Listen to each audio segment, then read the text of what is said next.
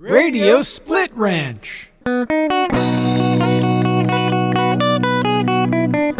Hello and welcome once again to Radio Split Ranch, a monthly visit with the Capital Region's great radio personalities of the past and sometimes present. I'm Warren Garling when I'm not on the radio. And our opening theme was created, composed, and performed by a musician known by just one real name, and that's Drew Jacobs. Drew is even more creative when writing great parodies, like the ones found on his CD, Selfie Absorbed. At uh, drewjacobs.com, you can purchase that and other offerings. Please do, because I didn't pay him a dime for creating our theme. Our victim this month at the Radio Split Ranch is another veteran broadcaster who's still active in the business and that I had the pleasure of working with for almost 20 years. She tells us she's hardly met a radio format she didn't like in her 34 years on regional radio, but you're going to recognize her from 22 years as morning host on 98.3 WTRY. Here's my sit down with the delightful Jamie Roberts. Welcome, Jamie. Thank you for joining us. I am so happy to be here. Thank I you. I am thrilled because, first of all, you're still an active, uh, uh, you know, radio pronouncer. Yes. Which I'm happy to uh, always have somebody that's active in the business at the moment, so we can get that unique perspective. Uh, but also because you're the first uh, young lady I've had in here. Okay, Really? Yeah, yeah. And, and I, I don't know why, but it just turned out that way. Okay. And there was another uh, reason as, as well that I'm happy that you're here. Um, uh, well, it'll come to me. Anyway, you know, I, We've I, known each other a long time, but we haven't have. seen each other in a well, that's true too. So we are going to catch up a little bit, obviously. Yeah. Yeah. But uh, I will be interested in your take on the difference between when you started and where we are now. So Mm. we'll get to that as, as we get to where we are now. Okay. But let let's go let's go back, way back, tumbling down. and and um, the first inkling that you had that yeah maybe it might be fun to to be on the radio was it was it one of the first things you wanted to do in life or did it come about you know strangely? Tell me about that. um, you know, I I knew from the time I was a kid I wanted to do something in entertainment. Oh, okay. But never in my wildest dreams did I think that I could be on the radio. It just seemed because w- when we were growing up, like certainly much more than now, like the mostly men, there were some women, but the mostly men who were on the radio were like stars to us. Like, Mm-hmm. Oh, yeah, yeah. It might as well be Brad Pitt, you Yeah, know. right, right. Uh, You know, it, it's just what it was. You know, when we called the radio station to make a request, it was, I got the DJ. I'm talking to the actual DJ, you know. Exactly. So I didn't even think that it was a possibility, but I always knew I wanted to do something in entertainment. But keep in mind, I also grew up at a time when women were not expected to really go Mm-hmm. to college. You know, I grew up in a very classic Italian family. okay. Is that well, was that local? Are you a local? girl? um, Local, I'm a Troy girl. Okay. I'm a Troy girl. Um, and so it was not expected that I. It, my life route was supposed to be I will graduate from high school, I will work as a secretary for the state, Mm-hmm. I will get married, I will have a family, and Yeah. until I die. That I, I married life. one of those girls. There you Yeah, go. yeah. That's Okay. that's what she thought her life was going to be as well. Right. Yeah. Well, about um, you know, six months into my life as a secretary for the state, I decided this is so not the life Yeah, path that yeah. I want. Yeah. Um, and you know, through a series of things, I left the state. I went to work for uh, what was then the drinking driver program, uh, and and ran that for a couple of years in Schenectady. But none of it. I, I didn't hate it, but it wasn't what I wanted. there was no passion in my belly for this. Now, in high school, where did you do? Were you an actor and, I did. and that I sort did, of thing? I did uh, some of the shows, yeah, Yeah. Oklahoma and things like that Cool. that we put on Yeah. in high school. Really, you know, I enjoyed that. I love being on stage. Sure. You know. Yeah, me too. And yeah, it was just so much fun, and it none of it felt. I can remember some of my friends saying, "Oh, but you got to go to rehearsal."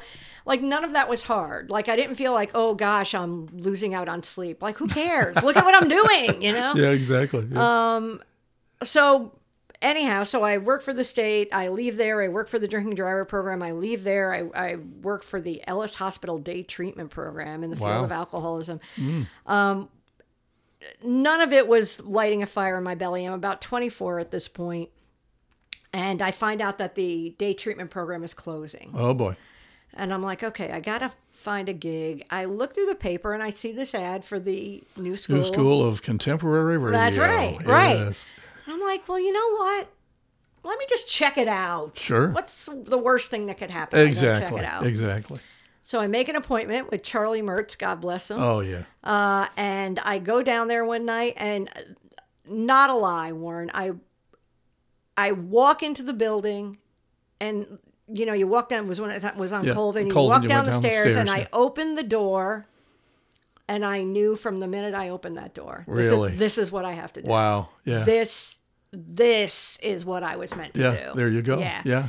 And, you know, I did my audition and was admitted and, uh, you know, did my 10 weeks at the school. But before I even graduated, I had a job. And Nice. Yeah. the rest. We had quite history. a. I, I say we because I worked there for about five years. We had quite the placement um, uh, system. We, we, we really Yeah. did place about better than ninety five percent of our students got their got a first job. Yes. Now whether or Yes.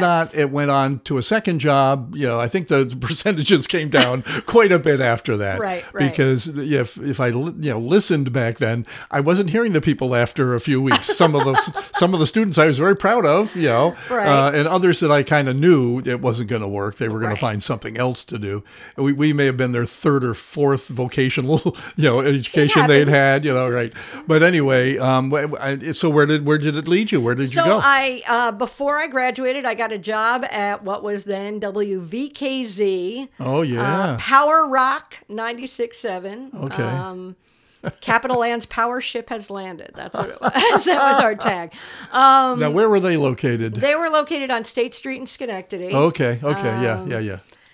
Yeah, and I got a job there doing uh what started out as weekend overnights and within a week I was doing overnights. Whoa. You know. Yeah, nice. Um, now, wasn't that the sister station to the old WSNY or Yes, 3WD? okay, 1240. Yeah, 3WD. Yeah, where yeah, I started. Yeah. Yeah. Okay. Okay. And it was all the the thing was it was all music that I never listened to. Uh, you know, it was all heavy metal and hard rock and I was okay. a pop soft rock girl Sure. from way back. a share lady. Um, but as a share lady, that's right.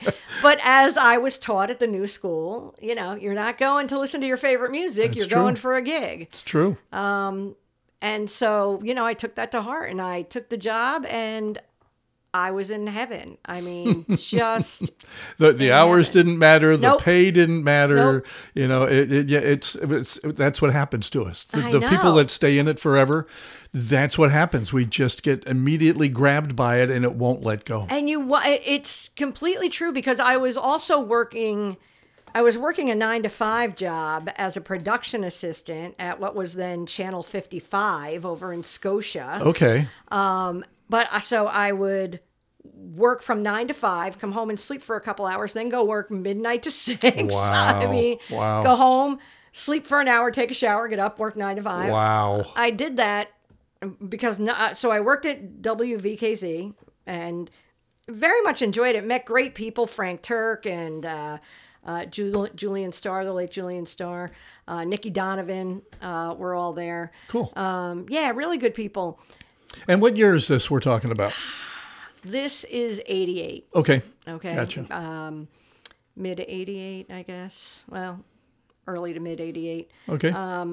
But within three months of working there, I got a call from John Knott over at uh, K Light at the time, yeah. uh, asking me to come on over and talk to him, and I did, and he ended up hiring me. And Wow. that was, you know, oh well, this is the kind of music I always wanted to work with, so of course I'm going to take this gig. Sure.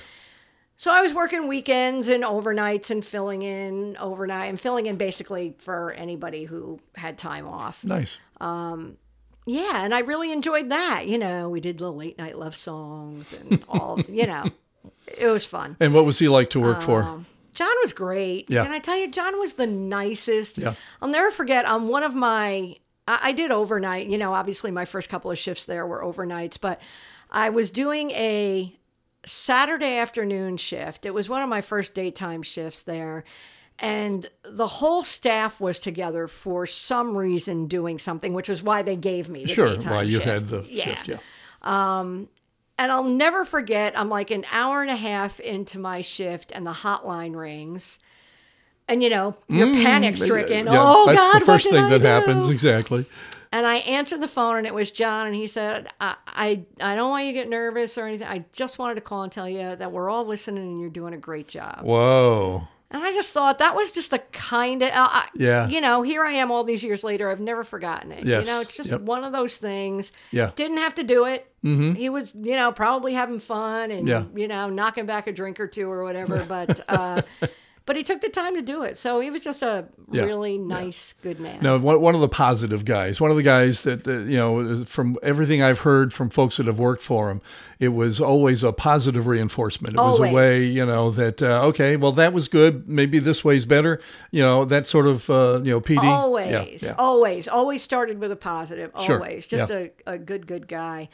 Um, so yeah, so I was working there, and I don't know, I was probably there for about five months, maybe six months. And Tommy Hahn at the new school Mm-hmm. uh, gave me a call and said, "Well, you know, Fly is looking for somebody, a weekender on Fly, Mm-hmm. and that I think that that'll be a good fit for you." Um, and I said, "All right, well." All right. He said, "I yeah, I think you have a better chance of of being bumped up to full time at Fly There you go. than you do at Yeah. Because everybody at that time was Pretty stable. pre- pretty stable. yeah. Um, and I said, all right, well, you know, I'll take the advice. And so I went over to Fly uh, during the day when I was working my daytime job. And, uh, you know, I was there. I interviewed with um, Mike Patrick, Mike Shadow Michaels at the time. Mm, Yep. Uh, and he listened to my tape in front of me, and I, you know, wanted to die a thousand deaths because none oh, of us yeah. ever want to hear ourselves. Absolutely. Yeah, I made the mistake once um, at WJIB in Boston after auditioning there, re- you know, doing a little bit of uh, segue stuff and then a newscast. And I made the mistake. They asked me, said, "You want to listen back to what the tape sounds like?" You know. This is before I had a, I didn't have an air check to bring them from my college station at the time, and um, and I said, yeah, sure. Well, they play it back, and I realize that I'm hearing some stray noise, and I can't figure out what it is. And I said, what's that clicking noise going on? That's the Neumann's mic picking up your dryness in your mouth. Oh! You know, and I thought to myself, well, now I know why I'm not going to get the job. you know, because I didn't even think to bring water, you know, or to ask for a glass of water. It was before bottled water. Right, You know, sure, and I sure. ne- never thought to do it. I was so nervous and so dry that you can actually hear my tongue hitting Clicking. Oh. yeah, in, in my mouth. Yeah, yeah. It was oh. crazy. So I never did that again. Yeah. If anybody ever asked me, you want to hear that again? No, no, no. You No. listen to it later. Call me and tell me I got the job. You know, yeah, yeah right. yeah, it, was, it was Boston. You know, I was, you know, 19 years old. I'm not going to get a job in well, Boston. hey, you never know. You took the shot. You I took took the shot a couple You times there, The yeah. shot. Yeah, took the shot. Um, so yeah, so Mike So Mike listened to the in front of me, which again you, killed yeah. me, but uh, Yeah. but he he's liked it Yeah. uh, and said, okay, well, I'm going to take you in to meet Todd, Todd yeah, Pettengill Todd at the time. Sure.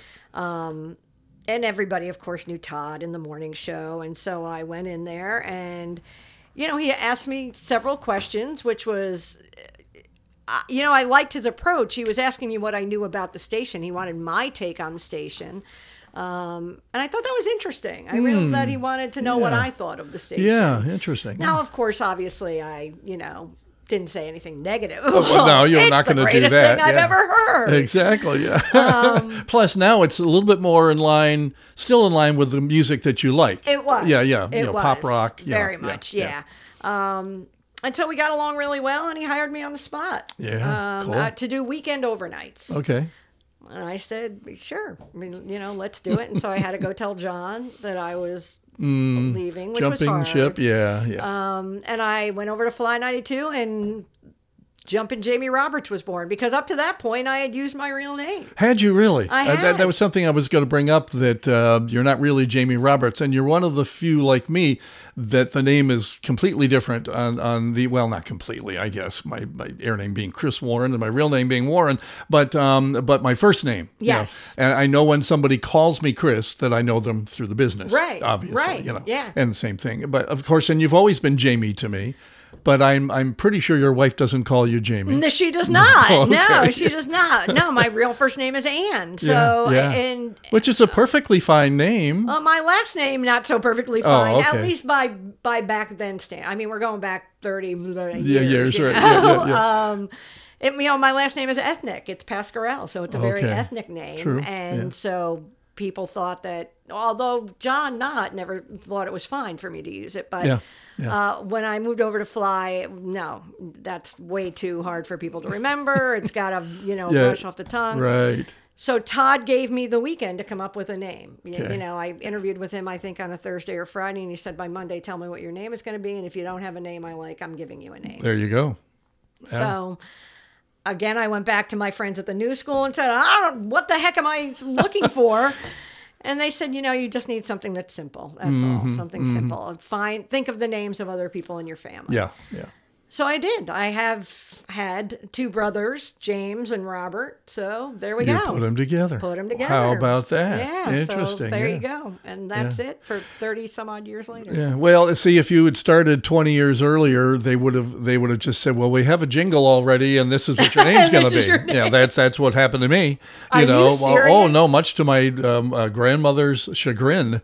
You know, she said, "Well, why aren't you, you know, Warren Garling on the radio?" I said, "Because they had this jingle, and so I'm Jesse James, whether I like it or not." You know, yeah. So it was, uh, yeah. It's a it's a long, strange story. We all had young American names. That was the theme Right. to the station back Right. then. Yeah, Yeah. Yeah. but uh, but when I finally got a chance to use the one that uh, my girlfriend in high school and I chose, Mm-hmm. um, you know, I was uh, that was it. I did that in college and, and then pretty much kept it from from then on. Although I, I when I worked at GNA, I was Warren Garling news director. But on Saturday nights from six to midnight, I was Chris Warren, a, DJ. Yeah, yeah. Are you kidding? I had I had one lady used to call me the Warren twins.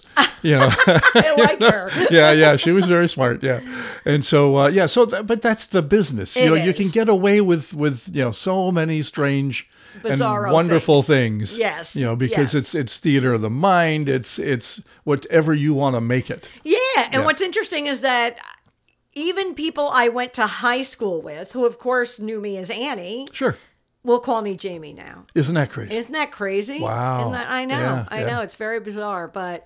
Uh, yeah, there's a handful of people that call me Ann or Annie, but most people in my life call me Jamie. So, which is fine. I like both of the names Yeah. equally well. Oh, sure, so sure. It's uh, it's all good. So yeah, so I worked at Fly, and I, I um, did weekend overnights for about I want to say like four or five months, and uh, Todd hired me full time to do middays. There you go. Uh, Yeah, which was great and uh, really a pressure cooker. yes. You know, Yeah. it really was, and I don't think I was quite ready. Well, well now it. now you're being rated. You know, Yeah. Mm-hmm. they're watching the ratings, and uh, you've got you know real competition. There are actual people that are awake listening to you, not Right. falling asleep. Right. Hopefully. right? Yeah, so uh, yeah, so that that's uh, very different. and you're also there. th- This is what always. Actually, this is the part that I didn't miss when radio changed over the last 20 or so years is that you were involved in station politics all of a sudden because you're there with, and when everybody else is working. it's true. You know, so you know the production guy walks in and says, "I can't get this person to do this and that," Right. and all of a sudden you've got you know you you got people leaning on you to do things that you know you well I don't want to hear this. you Right. know? I just yeah. want to do my show. exactly yeah just want to do my show. yeah um so yeah, so I I did middays. I was high pressure. Um, you know, I love Todd because Todd taught me a lot.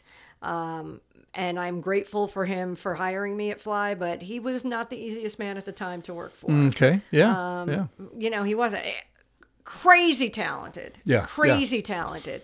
Um, but just not the, and he would admit this, you know, that he was not the easiest guy to work for. He was very young at the time, too, my God. Mhm. still learning himself Yeah. yeah yeah Um, so that was hard. So I did middays for about six months, and you know, I wasn't comfortable. You know, I don't think he was comfortable with what I was doing. Mm. And so after about six months, I moved to full time overnights, okay which you know I really enjoyed. People don't get how much I really enjoyed. I did it for seven years. wow see now Um, so that to a lot of people is a, a demotion You know, you you've yeah. gone from high profile midday Right. to you know overnights where you don't have as large large an audience. Right. And I didn't feel that way. I Good for you. I wanted to do the job. You know, if they told me I had to sit in a box in the corner and talk to 25 people, I would have sat in a box in the corner and talked to 25 people. You know, I just wanted to do the job. Yeah, yeah. Um, and I, you know, you end up no matter what shift you're working, you end up having loyal listeners. You end up having you know people who are calling in. And the thing about working at Fly, it was so high profile. You know, we were doing giveaways overnight, so it wasn't like it was a dead time slot. Well, that's you cool. know? Yeah, yeah. Although what killed me is one time, many years later, a kid walked in who had been hired part time and said, "I remember when I was 11, winning from you at Oh, around two in the morning." Oh. That was a little painful, but um, but yeah. So I really enjoyed doing the overnights. I did. I had fun. There was none of the station politics. I would come in. I would do my production for the day, whatever it happened to be. And go on the air and do my show, and by six fifteen, I was on my way home. Mm-hmm, you know, now it, it does wreak a little havoc with uh, personal life. You know, when you're working a shift like that. You know, Yeah. you you really if you go out with somebody, you really can't stay out very late because you That's have to go to work.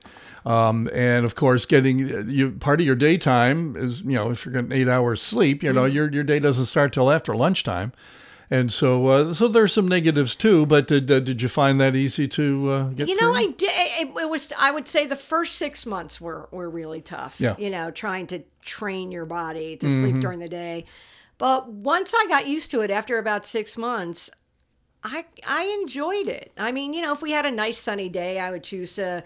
You know, sleep four hours, wake up, enjoy the sunshine, then go back to sleep for another three or four There hours. you go. But Sure. Um, for the most part, even on the weekend, I would, you know, be up overnight and kind of sleep part of the day. Uh, you know, I, that this is when all the stores were open all night long. You know, you- mm-hmm. Walmart would be open and Target would be open, and mm-hmm. the, all the grocery stores were open. Mm-hmm. So it, it was great. I was doing my grocery shopping at three in the morning. You know, nobody was around. It was, you know, really nice. I had friend, all of my friends worked in radio, so they were up all the hours of the night on the Sure. weekend. So we would have all kinds of fun. So yeah, it didn't it didn't bother me on a personal level, but once I was doing it when we got into like the fifth, sixth, seventh year of doing it, it did start to affect my health. Oh, Um, because your body, you know, and I never bought this, but your body does in fact need sunshine. yeah, that's true. Just That's true. does need sunshine. Um, so yeah, I started having some, you know, not major medical problems, but enough of a medical issue where, you know, I thought I'm just I'm not going to be able to do this. I'm not Ah. going to be able to do this anymore. But Mm-hmm. you know what? I went to my program director at the time, Mike Morgan was his name. Mm-hmm. Um, and I said, you know, I, lo- I love what I do and I want to keep doing it, but you know, physically, I'm I'm just not going to be able to do this. So Yeah.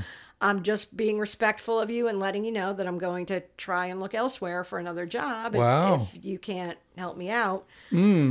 Well, it just so happens we were putting a country station on the air at that time in the cluster, which was, you know, all the stations owned by the same, by Jim Morrell. uh, And uh, we were putting on Power Country Okay. 96.7, which was uh, re- going back to the call letters I had when I, you know, Yeah, the right. 96.7 back, uh, Yeah. back when I first started. Um, they had acquired that those calls and uh, so yeah so he said you know do you want to do middays at a at a uh, country station and i said sure I, I'm, I'm not averse to working in any format Had you were you familiar at all with the country Um, not music? nothing Oh no. Um, I, I thought, in fact, I would joke with a friend of mine, Sean, who loved country music. I would say to him, "I don't know what, I don't understand what you're listening to. I don't get it. It makes no sense to me." But I found out I was getting the job. I did a, uh, sorry, I just hit the microphone. I did a. Uh, a deep dive into, you know, I bought all these country magazines. you I, go. you know, Yeah. did all this stuff. You know, went online, read as much as I could, and uh, of course, the internet was young. so, yeah. um, what, what- what year do you think we're talking now? We're in the late nineties. now we're about 97, Okay. probably. Okay. Anyway, so I, I learned as much as I could. And, you know, I would check my log the day before to see what artists I was going to be playing and learned about all of the There you artists go. and, you Yeah. know, did my research. And, uh, you know, as what happens at every station you work at, I ended up liking a lot of the country artists. And, Oh, you sure. know, Oh, yeah. Even when I worked at the heavy metal station, I ended up liking a lot of the heavy metal music I never thought I would like. There so, you go. Yeah. So yeah, I had fun. I did middays there for a while. Then I bumped up to mornings, uh, and did mornings there for a while. Now, were you solo in the mornings, or did I was you solo have a in little? the. Okay. I was solo right. in the morning. We had a news uh, person, newswoman, So, Kristen. little go so back a little and bit forth of banter there. back and forth there. Yeah, yeah, yeah. yeah. yeah. Um, yeah.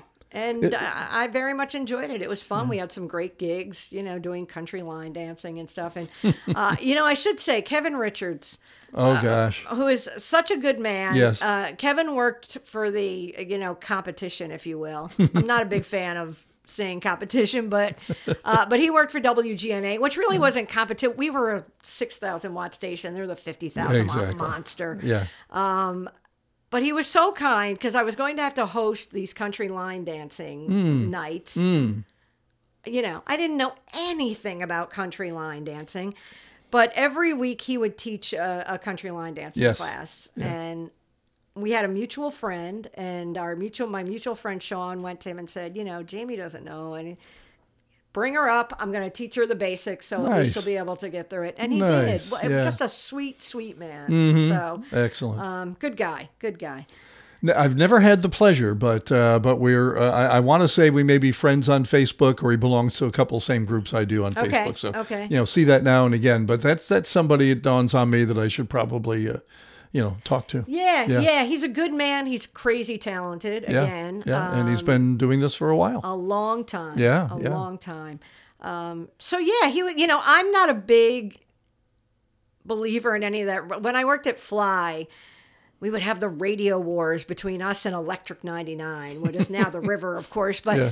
but was electric and they would like battle it out and they hated us and we were supposed to hate them. Yeah, and I was yeah. like, this is insane yeah, yeah. any minute, any second, any one of us could lose our job, and Oh, we're gonna knock on the door of the guy across the street. You, you, you got to listen to uh, um, uh, Mike Patrick's interview with me from a couple months ago because he talks about uh, taunting on on, on Ball, Balltown Road, going over and taunting through the window of the All true. competition. Yeah, Yeah, yeah. You, you guys true. were nuts. we we it it was because it was me and Shadow Michaels and and Mike Patrick and and Todd Pettengill and um, John Schaefer and Magic Matt Allen and Jim Chandler who is now in in Nashville. Um, and we would. That was the like you were, and I would just go. I'm not going to do this. Yeah, yeah, Like yeah. I'm just. Yeah. I'm going to compete with them. I want Sure, to do better than them. professionally on the air. On the air. Yeah, yeah. But when I see somebody in person, I'm, that's just ridiculous. so yeah, I was never a big believer in that, and it was nice to see that Kevin was not. Uh, Mm, yes, know, yes, about, that, exactly, too, yeah. When I was doing the country, That's nice. Yeah. Um, yeah, so I did that. I did country for a year. And then they, uh, the powers that be at Pamal Broadcasting, Albany Broadcasting at the time, decided that uh, they wanted to switch the station from country to uh, rap and R&B. okay. That's a heck of a flip. Yeah. Um, yeah. We were running Yankee games at the time on Power Country, which is probably why the station did not succeed. Was it a sports station? Was it a country station? Mm-hmm. Exactly. Worked for a few of those in my time. Yeah. Yep, yep. Um, although I got some great perks for running Yankee games, like going to the stadium and having wonderful, beautiful seats and all kinds nice. of great stuff. Yeah. But so they decided to change it to what is now Jamz 96.3. And I helped them change it. You know, I, I entered all the songs in, I helped them do all the logs, put everything together, Wow. knowing that it was going to change. Yeah, it taught me a lot. Listen, the one thing about me and radio, I just loved to learn. I just wanted to, you Mm-hmm. Know, it didn't matter if it was my job or not. I just liked learning. Yes. Everything I could get into my head, I wanted. So I helped them do all that, and as I said, loading in all the songs and figuring out what was going to go in the liners and the jingles, etc. Now, was there a guarantee that you were going to transition and, and stay with them and do that format, or Well, no. What was going to happen was I was going to help them get it on the air okay, and help them keep it running for the first couple of weeks. gotcha. and then I was going to do talk. On our Ah. sister station, WROW. Okay, interesting. Okay, I, I I knew ROW came in here somewhere. Yep. and this is where it was. Okay. Paul Vandenburgh was running the station at the time, Mm-hmm. and I used to, um, when I was working the overnights on Fly, when I would get off the air, I would go over and sit in with him for like fifteen or twenty minutes, doing Hmm. you know bantering with him on Mm-hmm. on his morning show. yeah. He liked what he heard and offered me a job doing afternoons, Wow. afternoon talk. Whoa. I, I had always wanted to do talk. Interesting. Always wanted to do talk. Wow. See that that's something that never attracted me at all. It yeah, I'm so in love with music that I could never imagine doing a talk format. And I did it. I subbed for uh, Joe Gallagher a few times on WGY back in the uh, 2000s. Yeah, the first decade of. of uh, anyway, Mm. um, I did not find it all that uh, entertaining for me. you know, Really? hopefully the audience found it more entertaining. I'm sure and I do enjoy interviewing people, which is if if that's all I'm going to do, that's fine. But Right. But the banter back and forth with listeners, I'm fine doing it off the air on the phone, and Okay. I've made a lot of friends that way over the years. But uh, but doing it on the air just never appealed to me. Wow. Yeah, Wow. interesting.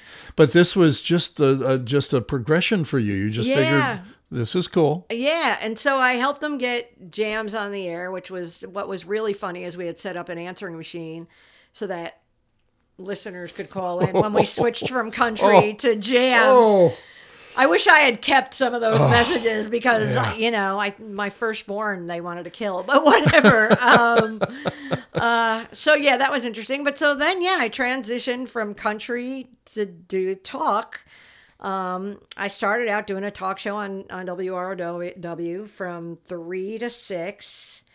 We were called the Bitchin' Babes. okay. Not my choice no. the Bitchin' Babes. It was me and a woman named Betsy Kapner who had never done radio before. Interesting. She worked in sales in radio Okay, so she knew the business a bit. a bit. Um, and yeah, so we were, you know, it was kind of the show where we would pick whatever issue of the day or news story of the day and kind of, you know, one would pick one side and the other would pick another side. Oh, And- okay. And you know, as you said, it's all theater of the mind. You know, Yeah, sometimes, uh, you know, when I'm doing music radio, I believe everything that I'm saying because I love the music. But sometimes in talk, you're playing a bit of a role. Yeah, yeah. Which I say that to all of the people who listen to talk know that the people who are on the air Yes. are sometimes playing a role. Exactly. Um, You know, Rush Limbaugh didn't believe everything that came out of his mouth, just so you know it's true. Um, but uh so yeah, I would be happy, you know, we, we would sit down for our meeting with our producer. We would decide what topics we were going to talk about. And I would say, well, you can pick whatever side you, you want hmm. to go on. And, you know, because I wanted to make her comfortable. She was new to uh, all Sure, of this. Sure, that makes sense. Yeah. good and don't get you. me wrong, I was very nervous because I had never done talk before. Yeah. Very nervous, but at least I knew radio and she didn't know that, so I wanted to make her comfortable. So we did, you know, we we did the show and as the show went on, she got angrier and angrier with me because she thought I was constantly fighting with her. And I would say, you know, we're just this is the show. It's yeah, just a this is- show. right, This is exactly. entertainment. What Exactly. We're doing Yeah, yeah.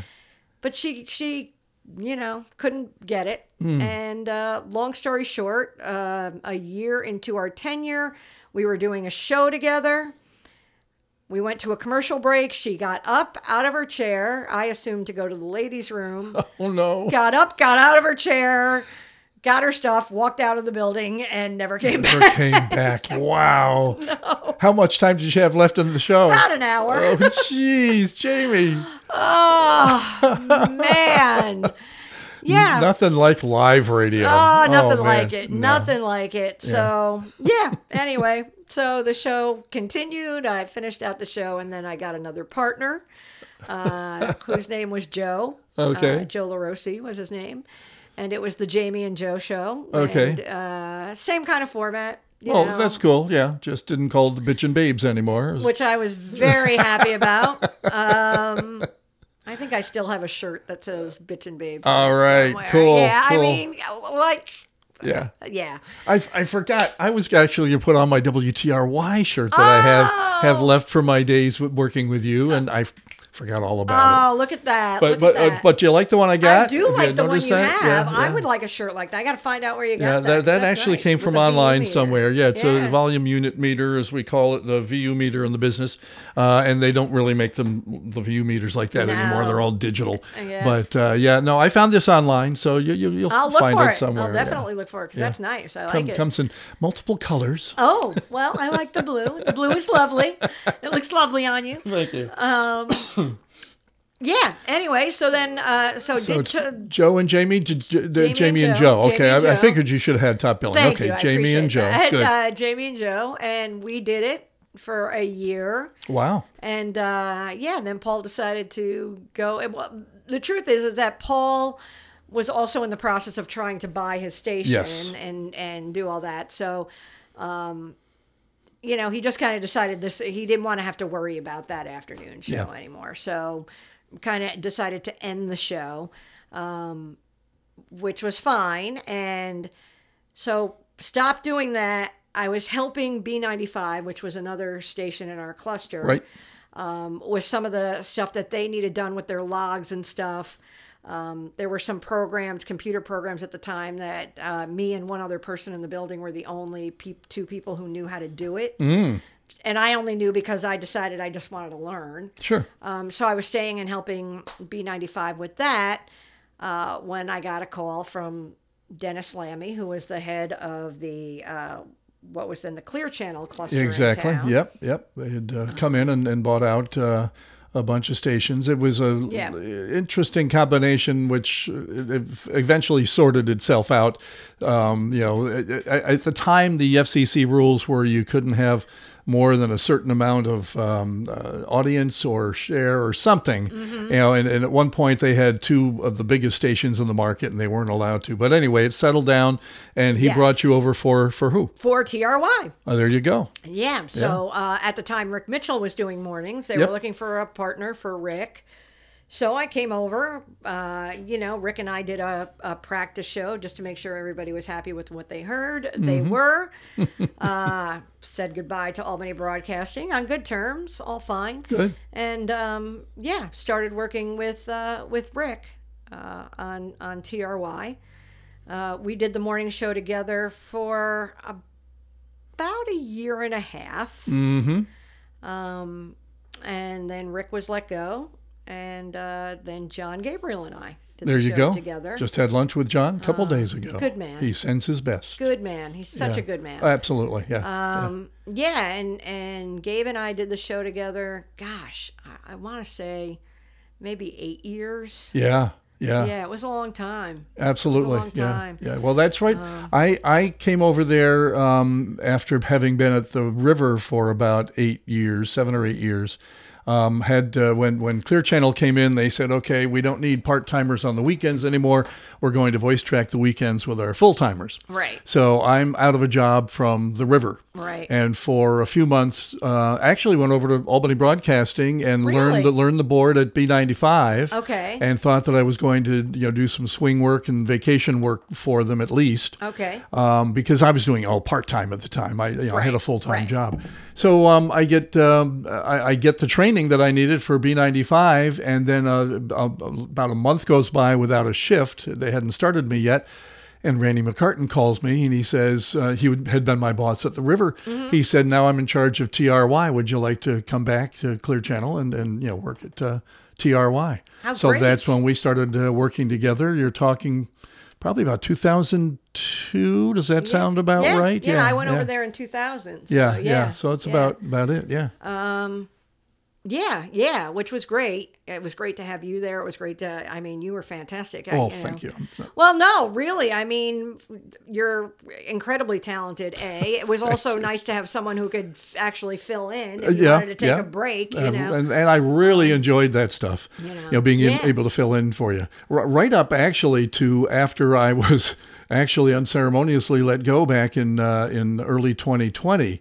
Um, because this past January you were all set to do the big WGY anniversary show, Correct. Uh, the the live um, you know play that we were going to do on, and you had to back out due to health reasons and family reasons. Yeah. and uh, and I've subbed for you one more time. And I am eternally grateful. Well, I'm uh, grateful to you because it was probably my swan song on, on you know commercial radio. As far as I, I, I don't I don't expect to go back to it, um, but to get that one last chance to do something I always wanted to do Oh, was to be in a radio play. So I, I, I, I, you were in my prayers for days. I'm saying, oh my God, yeah, I hope everything's fine with Jamie and her mom and everything, but.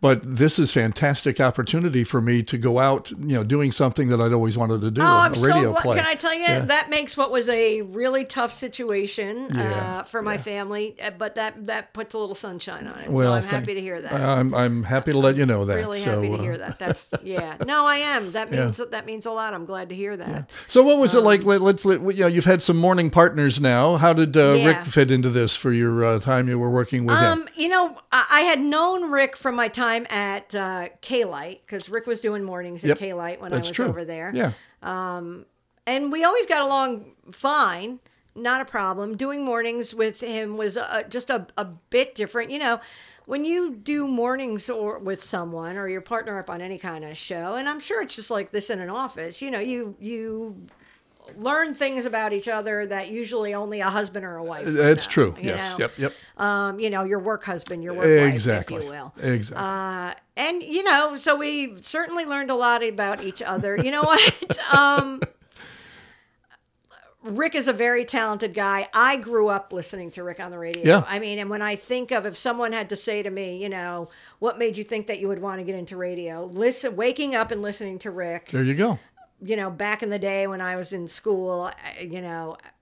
It meant everything, you know. Hmm. Mm-hmm. Yep. I, you know, Fred Peabody and all Oh his cast gosh. of yeah. characters yeah, yeah. and everything. Well, there's John Knott again. Yeah, absolutely. exactly, Absolutely. So uh, loved it, loved it. And Rick is really talented. Rick just wasn't a guy who appreciated what was in front of him. That's all. you Okay. know? Yeah. That's all. Yeah. It- it happens. You know, Sure. I, I think sometimes when, you know, radio in the 70s when he was doing a morning show was when the DJs were the Mm-hmm. Yes. gods. Yeah. A lot changed over the 20 years from then. Yeah. A lot has yeah, changed. Yeah. And, and the Um, 20 years since then, since yeah. 2002. Yeah. And so I just think that was a a hard thing for him to get that that's not what it was Mm-hmm. anymore. You know? Yep. Um, and I would feel badly for him because I am I, I try to be. Listen, I am by no far a perfect human being, but I try to be a person who appreciates what I have right now. Yes. You know, because Smart.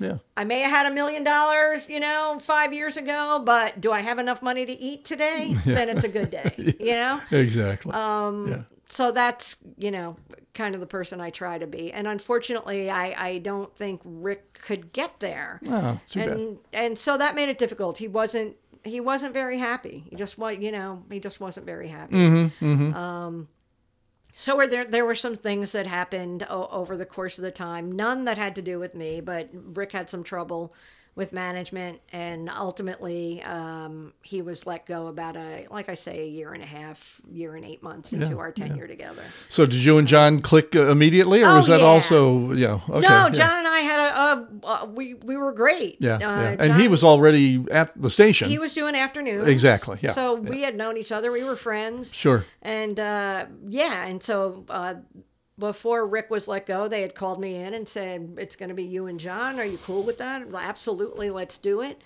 Um, and we did. And at that point, we were working at the bunker. Ah, God rest it. Um, we were at the bunker. For, for the, uninitiated, the bunker is the WTRY and at one time uh, WPYX PYX 106 uh, studios, uh, and it was the TRY transmitter site. Yes. The, and the WTRY, yeah, WTRY road is still there, Yep. leading to it. It's off of Route 7 in Niskayuna, the Latham Niskayuna.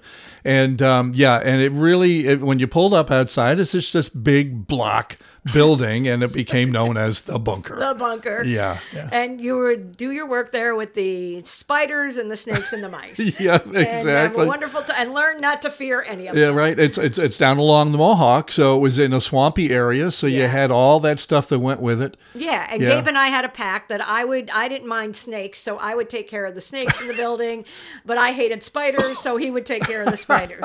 So That's a panic. That's a panic. Um. Yeah. yeah, so no, Gabe and I were great. You know, we worked at the bunker, then we moved into our new I hit the microphone again, That's sorry. okay. I'm Italian, I talk with my hands. Yes, me too.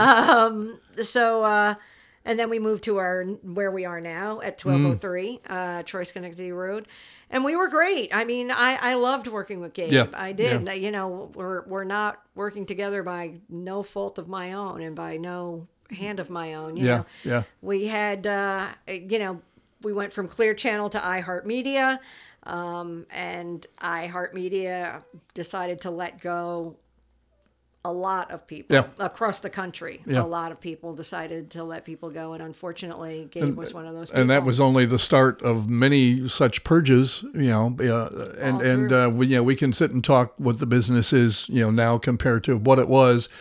But it's everything changes. I mean, when you stop and think about it, what did the blacksmith do after the cor- horseless carriage came Right. along? You know, Right. and so now radio is just not anywhere near what it was when when we started out. Especially when I started out, and again, radio DJs were, were gods. You got Right. them on the phone, and you go, "Oh my God, I'm talking to this Right. person," and and unfortunately, it's it's just not that way with the corporate structure the way it is right, Right. now, Right. and the fact that um, how how live are you uh, when you're on the air at the moment? I'm I'm live uh, from six to about nine fifteen. Okay, okay. Yeah, So th- and that's more than actual some some morning shows Yeah, are yeah. these days, but it's mostly just the morning shows that are live. Yeah, oh yeah. Yeah, the rest of the day uh, yeah, not um, so. I want to make sure I'm not lying. That's true on all of our stations. Yeah, Locally, uh, yeah. morning shows are the only thing that are, are live. Yeah, that's yeah. true. and so that really changed it for a lot of us. Uh, and Yeah. and I had I had never done a, the only live that I did uh, on the 18 years that I was at WTRY the second time around Mm-hmm. in the uh, from 2002 to 2020. The only live radio I ever did was when I was um, uh, either at occasionally at a remote location, which we, we did a little bit, uh, but not very much. Most of that was just in person stuff. Okay. Uh, but I would go down the hall and sit for a little while on Saturday mornings with Joe Gallagher. And I'd be live on GY for Right. 10, 15 minutes, just going back and forth and making each other laugh and hopefully keeping the audience you know, laughing. sure. Um, but uh, yeah, so I, the last 18 years of my life, it was all what we call voice tracking. Yeah. And it was all, uh, and, and, but it pre- presented a new challenge, as I'm sure Yeah. It does for you, It to be able to sound live when you're not. Absolutely. Yeah, yeah. Absolutely. It does. Very it important. does. And you know, it's like you said about everything changing. It's um you know, I am the first person to admit that I am resistant to change. but because I love radio so I still 34 years later love what I get to do in that room. And so if it means that I have to change something to still be able to get to do what I do in that room, There you go. then I'll do it. Even if I don't agree with the change, I don't like the change.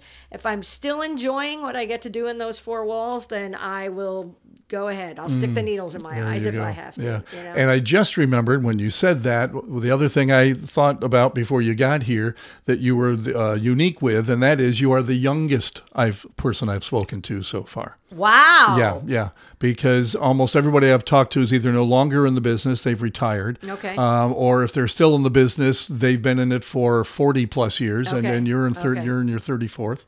Um, Yeah. So yeah, so you're the youngest person I've talked to so Wow, far I haven't too. been the youngest at anything in a long time, so I'll take it. I, will that's take why it. I invited you. I wanted to make you feel good. Well, you did. I'll, I'll take that anytime. Yeah, yeah, yeah. Yeah. So what's the average day like for you these days compared to uh, again back when you were you're still getting up early obviously because Yeah. you're you're you're live uh, Yeah. you know for those hours. So that part hasn't changed, but what happens uh, you know uh, as the day goes on? Um. Well, now, and and let me go back if I can, if you Please. don't mind. Oh, absolutely. To pandemic. Oh. Um. You know, uh, during pandemic we had the option and a lot of people took the option to work from home um, it wouldn't be live for obvious reasons Yeah. but you could for all intents and purposes get a computer and a microphone and some headphones and you can record your show Yeah, just like I did to get this podcast. Yeah. That's all you need. that's all you need. There you go. That's all you need. Um, and you know, I know quite a few people in the area, not just at our stations, but at other stations mm-hmm. in the area that did that, that Mm-hmm. Yep. chose to do that. Yep. Um, I, I couldn't do it. I didn't do it. I worked every single day I went into the office.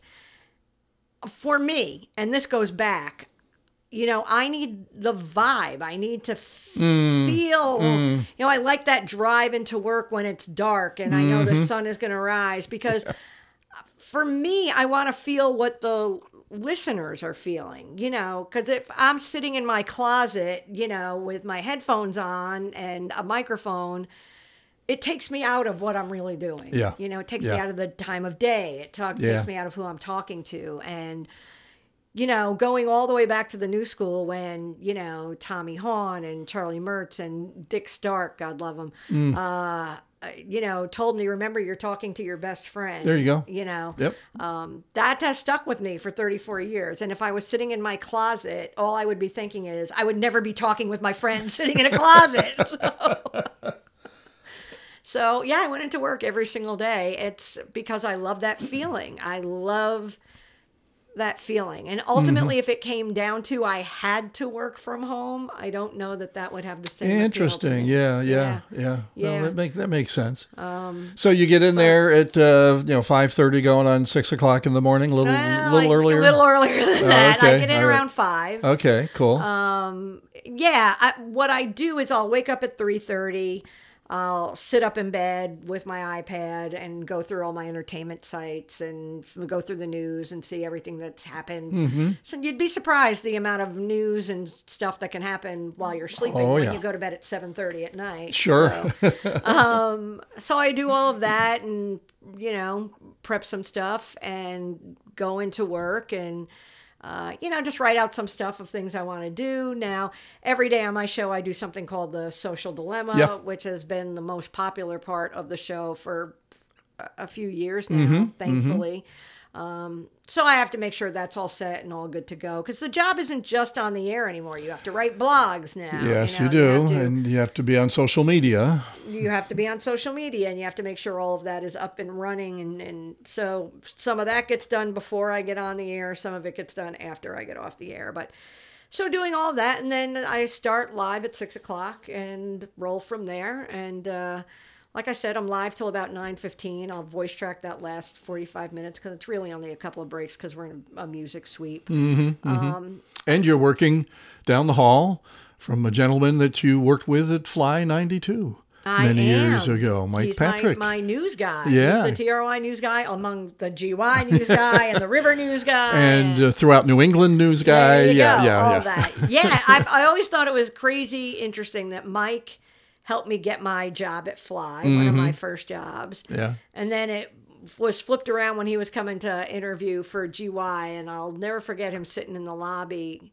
and my seeing him. And I said, What are you doing here? It's so great to see you. And he said, I'm, I'm applying for GY. Can you put in a good word? There you go. And. I was like, Yeah, of Sure, course. certainly, I, yeah. I did. And I just, I loved.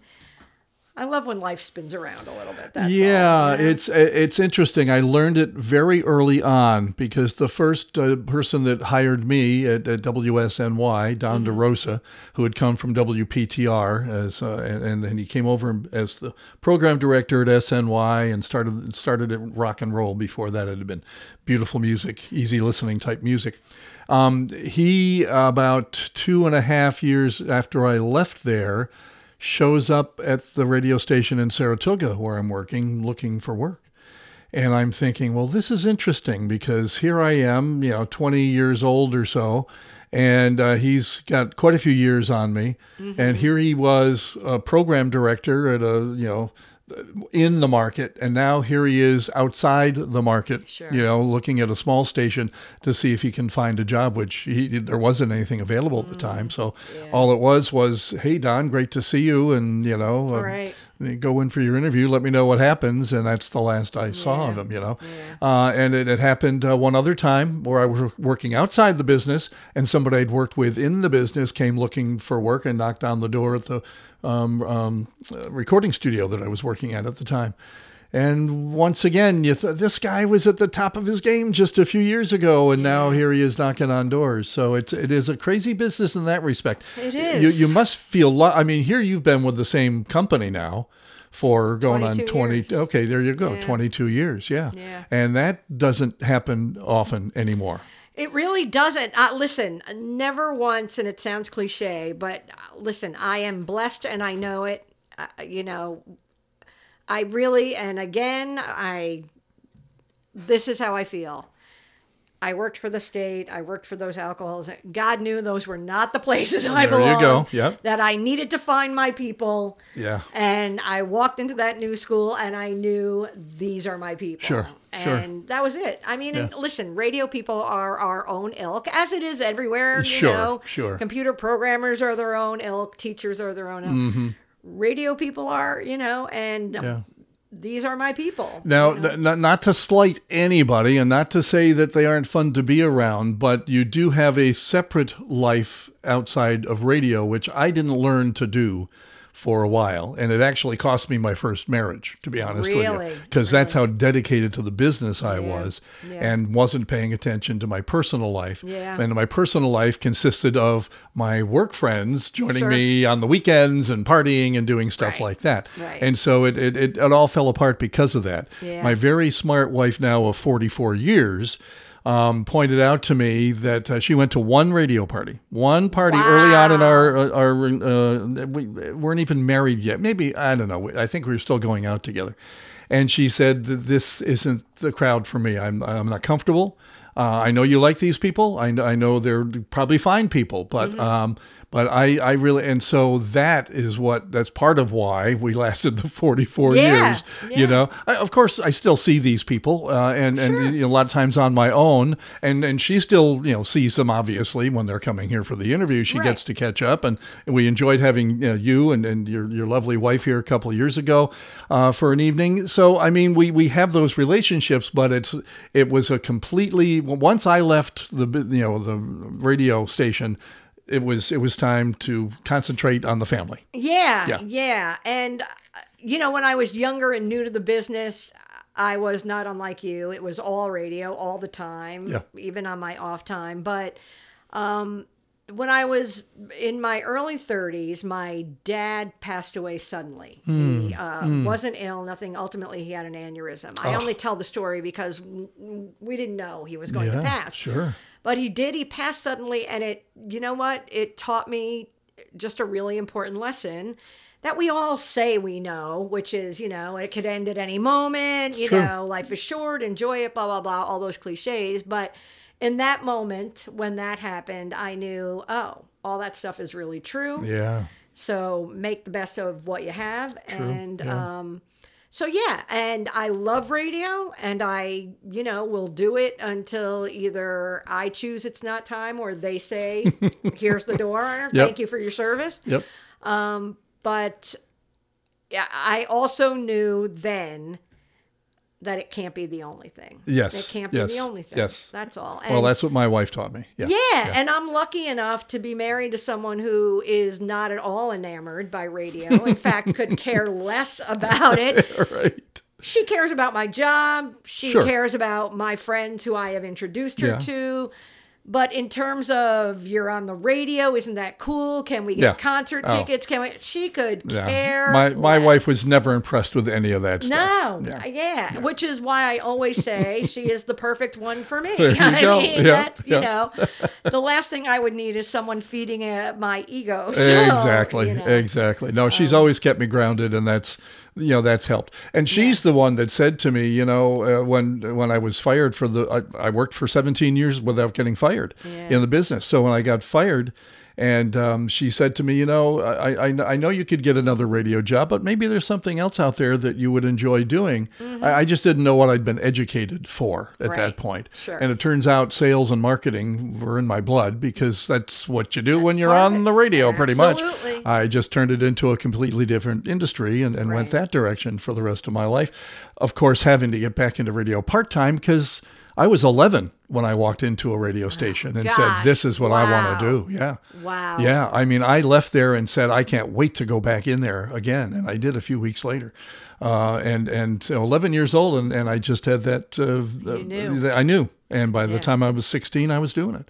God So bless, yeah, man. yeah. That's so, amazing. but uh, it it gets in your blood, and it's always going to be there, which is why I enjoy the back and forth that I do here. Even if it's just once a month, it's fun being on the microphone. It's it's it's fun, you know, talking to folks. I folks. love it. Yeah, and this is finding great. you know like minds and and different paths, and that, that's what I like about yours. It was you know a little later than mine. Mm-hmm. You know, you started like 18, 19 years after I did. You Wow. know, so so you've seen um, you know the change a little earlier in in your uh, you know in your career because I'm hoping that you have another good twenty years left in you. you Bite know? your tongue. I hope. I don't hope that. well, I'll take five. How's that? but there are a lot out there, a lot of folks out there that just never you know want to say goodbye, and if they're Yeah. talented enough, they really don't have to. That's true. There, there are some uh, many plus seventy, uh, you know, uh, radio folks out there that are doing just fine in their markets, and uh, you know, they're, you know, Yeah, I I mean, here's what I do know about me. When and if I do retire, when I retire, God willing, when I retire, I would not be able to do that until I had a specific plan for what I was going to be doing with my time. not a bad idea. Yeah, yeah. because I I like having a purpose. Sure. I like waking up and having a purpose, and uh, sometimes even on the weekend, I'm like, "What am I doing? Yeah. Why? You know." See now that, that's So- where we differ. Yeah, you're well, Yeah. you're a free man now. Yeah, and so- and the, I retired from full time work about four years ago, and I'm just enjoying every second of it. You saw the the patio and the garden outside where I spend a lot of my time uh, in the summertime, obviously. And uh, yeah, no, I, I, I that's fine. If I wake up with not a lot to do now, I, I do like to have something on the horizon to look forward to. We Okay. do a, uh, there's a, we do a weekly breakfast with the retired guys in the neighborhood, Oh, which is cool, you know, and that keeps some keep looking forward to. And these monthly chats that I have with Mm-hmm. with old friends, and then every couple of months we got to get you back to these lunches. Every couple of months uh, we get together with a bunch of uh, old. I call it the old dead radio guys lunch. uh, you know, dead guys and girls and girls. Oh yeah, and there are a few. You know, uh, Yeah. I'm happy to say, and and you you've made a, a couple of them over the years, but um, so we never really got to what happens. I mean, you're done on the air, but you know they don't hear your voice after ten or eleven o'clock in the morning. Right, but you're right. still I'm there sorry. for Yeah. a few more hours. Still there for a few more hours, uh, uh, prepping some of what's going to happen for the next day's Sure. show. Um, doing production, obviously, Right, uh, commercials and such. commercials and things like that, Right. promotions. But there's a whole lot, uh, you know, now because a lot of our stuff is voice tracked and it comes from other markets. You know, that Mm-hmm. the air personalities you hear don't necessarily live in Albany. Mm-hmm. You know, so you're constantly in contact with them, sending them information about what's going on in the area, so they know what to talk about. You know, you don't Yeah. want them talking about Cleveland, Ohio, when they're Exactly. on the air, air here. So that's all part of it, you know. Um, so yeah, I'll be there until, depending on the day, um, noontime. Yeah. You know, one o'clock at the latest, probably. There you go. Yeah. Uh, yeah, and then I'll head home, and depending on what my responsibilities are for the day, you know, give myself a few hours of whatever happens to be. You know, there was a time when I first started working at at then Clear Channel, now iHeart. I was not only doing the morning show on TRY, but I was also doing a talk show on GY. I remember that. Yeah. Yeah. So I did talk on GY part time, probably for six years or so. Wow, that long. Yeah, Wow. because I did for a while. I did a news show. I would do a two-hour news show on Sunday, and then I didn't want to do that anymore because the news got crazy. and then, um, and then I did a pet talk show for two years. Or There you go. Yeah, I years. remember that. Yeah.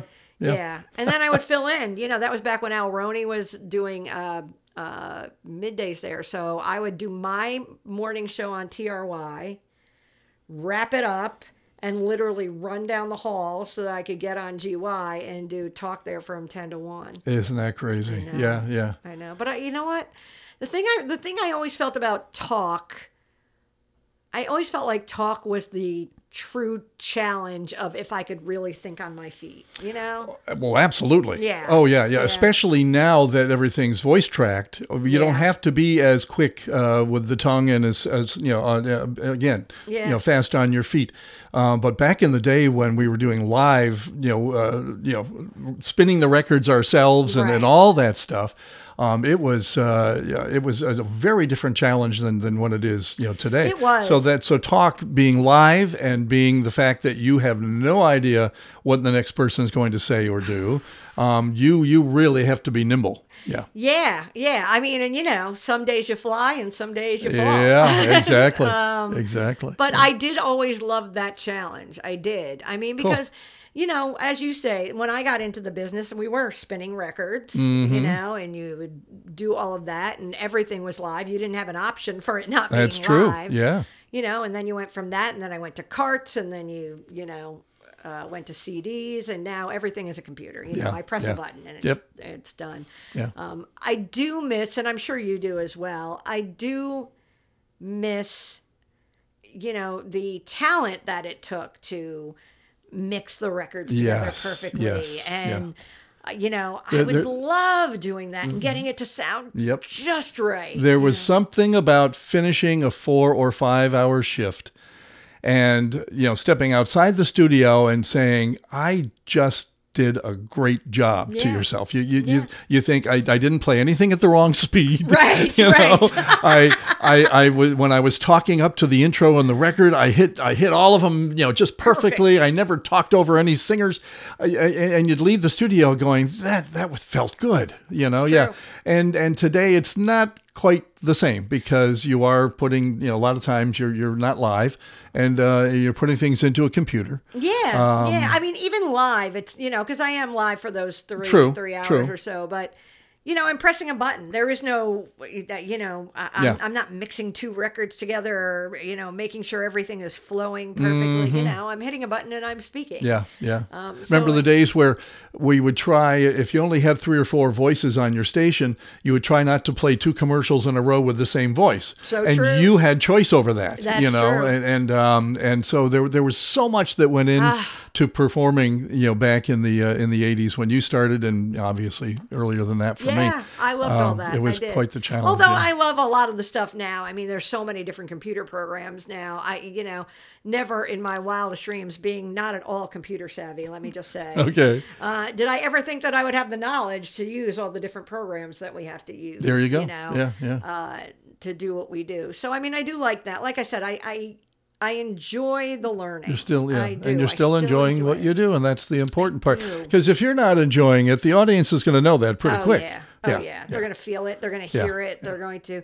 No, I do. I, I. There are days I wish I didn't. You know, and I'm sure you can understand what I'm saying Mm-hmm. Sure. because I I. I do really love it. I will say though that now that I'm a little bit older, but still the youngest person in here, um, just want to remind everybody, so I'm not that old. Uh, there are days now when I can imagine not doing it, and Sure, for a long sure. time, Yeah. I could not. That Yeah. I could not ever imagine not doing it. I thought I would die if I wasn't doing it. My uh, late mother-in-law always used to say, "Everything happens for a reason." Mm-hmm. And when I was let go in twenty early 2020, I, I said, "Okay, the, you know, maybe you know, maybe it's time." Yeah. I, I I really was uh, not terribly upset about it. Yeah. Now, of course, I was only on once a week, and I was only working two or three hours a week at the station to put together six hours and some commercial work, Right. you know, on the station. So it wasn't that a big part of my life was going to be uh, missing, but at the same time, uh, it was the end of over 50 years of being Right. on the radio. And that's it. Uh, yeah, and, and and realizing this could be it, and uh, but it, it didn't bother me as much as I thought it would. Within a few weeks, I said, you know, I really don't miss it, Yeah. And I don't think, uh, even though I had some opportunities to maybe get back into it, um, decided no. I, COVID came along and kind of put those on hold, Right. and since then, uh, nobody's knocking on the door, and I, uh, you know, I don't know if I'd answer. Yeah. Well, I would always knock on the door if I had the power. So there. Um, but yeah, no, I mean, like I said, it's good to know that I won't die. Yeah, there you it. go. There So, you go. Yeah, yeah, very good. yeah. Well, Jamie, this has been terrific catching up with you, and uh, really and I know you've had some challenges of late. Um, you know, I, I know your your mom uh, went through COVID, and uh, some other things have happened. Uh, you know, in the last few months, and uh, just know that we're thinking about you. Thank you. And that uh, we just still enjoy you know listening to you, You're very and uh, and uh, that you're a real pro, and um, it's been you know great working with you over the years, and It's been my pleasure. don't I'm be a honored to stranger. Call you friend. Yeah, I thank, truly thank am. you I very truly much. am. We'll talk again soon. Thank you. Radio Split Ranch. Once again, I have to thank Jamie not only for her love of radio, which is so evident when you listen to her, but for knowing when she needs some time off. Because of her, I got the chance to MC some area concerts and events at uh, places like SPAC, the Empire State Plaza, the Egg. When she'd say to the boss, I need some time off. Can I ask Chris to sub for me? Before she left the Radio Split Ranch after our interview, we performed our now traditional call letter count and found that she's made 10 stops along the way, bringing our running count of 11 guests to a total of 120 radio stations. A few weeks ago, I texted one of my oldest and dearest friends to ask him if he would consent to an interview here, only to learn that he was in the last days of his seven year fight with prostate cancer. So I never got the opportunity to chronicle the life of a man who defined to know him is to love him before the beloved Mark Kaplan was taken from us too, too soon. Thanks to Mark's longtime boss, Darren Scott Kibbe at WVCR, the Saint at Siena College, I'm able to share the interview Mark did with me a few years ago on his weekly show called Saints Stories. We talked about the publishing of my first memoir, but the important thing to listen for here is Mark's interview style. It's the true definition of conversational. Miss you, Mark. Always will. Your loss makes it difficult to live up to my traditional show closing. Don't cry because it's over. Smile because it happened. I'm Mark Kaplan, and this is Saint Stories, and I have been personally looking forward to this show for a long, long time. One of my really good friends in life, in radio, anywhere is my guest. But hang on, hang on. We're not going to talk about how he's my friend. We're talking about how he's written a book called I'll Have to Ask My Mom. His name is Warren Garling, and in uh, Truth, Truth in Advertising, he is on the radio using the name Chris Warren. Hey, Warren Garling, Chris Warren, what should I call you? Well, uh, call me Warren since you have for about uh, 45 years now, I think. That's right. Uh, You know, we- we've we've known each other. Well, you knew me before I knew you, but you didn't know it was me. Should we tell them what that's about? yeah, go ahead. You used to listen to me on the radio when I was actually Jesse James on uh, the old WSNY in Schenectady back in the late 60s. And then I met you, and I said, Oh my gosh, I used to listen to you on WVCR every afternoon, and you used to make me laugh, and we became, you know, friends from there on in. But the strange thing is, then we'll get into the book and all kinds of things. We- This is going to be way too easy an interview. The other strange thing is, your real name is Warren Garling, Mhm. and I knew you as Warren Garling. Sure. And then you were Chris Warren, and I would say, I'd be talking to you on the radio. I'd be saying, "Well, Chris, this, well, Chris, that." Then I turn off the microphone and say, "Hey, Warren, can we?" I don't know how my brain. That's interesting. Yeah, because I have a lot of people that I've worked for over the years that say I'm not going to call you by your real name because I'll accidentally do that on the ra- on the radio. yeah, I was You able. so. to, was yeah, able- well, if you remember back, I worked at one station as the news director as Warren Garling during the week, and then on Saturday nights I was Chris Warren for six hours Right. playing music. Yeah, Right. yeah. So Okay, so this is interesting because everybody's interested in radio. So the book is called "I'll Have to Ask My Mom." It's a radio journey. Why did you write this book? Um, oh, because I retired and had nothing better to do, to be very honest with you. Actually, I started, this is really kind of crazy. We got our first computer uh, back in the early 90s, our first home computer, our first PC. And I, f- I found that my fingers just flew across the keyboard. And I thought, well, what can I do on here that, you know, might be fun to just constantly be on the keyboard? And so I started writing the memoir Wow. about my days in radio. We're talking almost 25 years ago now. So that was a false start. And then about 15 years ago, I started again. I got a new keyboard that was even cooler. And, and I started it again. And I looked at that about uh, 10 years ago and I said, well, all the humor in that is now dated. So I started it all over again pretty much last spring when I was uh, on the, uh, you know, it started in my den and then continued on the back patio and uh, and just spent most of last year, you know, writing about the fun I've had getting into radio. That's what most of the book is Mm. about, the early days, and then you know from there what I've been up to. Other than everybody, who do you think should read this book? Um, anybody that's ever toyed with getting into radio, and especially the ones that were smart enough to realize you cannot make a living in radio. Hmm. you have to have a second job, you have to do commercials on the side. I mean, it's never been a high paying job. You, you do have, obviously, your success stories, and they mm-hmm. go on to make millions. But most of us that toil in radio, including me now part time, we don't make a whole heck of a lot of money. It's it's really, I mean, I fell in love with it at 11 and uh, uh, years of age, and and that was it. I was hooked, and you know, I'm still in love with it. After people read this book, what will they learn is great about radio? Because I know radio is great, you know radio is great, but when they read this book, when they finish it, what will stick out at them? Well, you know, I would almost have to say the people. Okay, I mean, it, it takes a certain person to be able to, as as you know, Mark, get behind the microphone by yourself in a studio and make any sense of it. Okay, whether it's between records or trying to do a talk show or uh, you know a, a sports commentator, whatever. There, there's something in us that keeps the mouth moving even when we're not sure the brain is supplying it with the correct you know verbiage and so what i'm suggesting is that if um, again you ever thought about being on the radio this is going to tell you why people do it and why people stay in it and why people like me almost 50 years later just uh, would miss it if i didn't have it to do at least once a week which Me is what too. i'm doing now Yeah, no, absolutely. Um, our guest is Warren Garling. He uses the name Chris Warren on the radio. Actually, I'll, I'll whisper this. He's on 98.3 these days, but don't tell anybody I told you that. Uh, the name of his book is I'll Have to Ask My Mom, and that book is written by Warren Garling.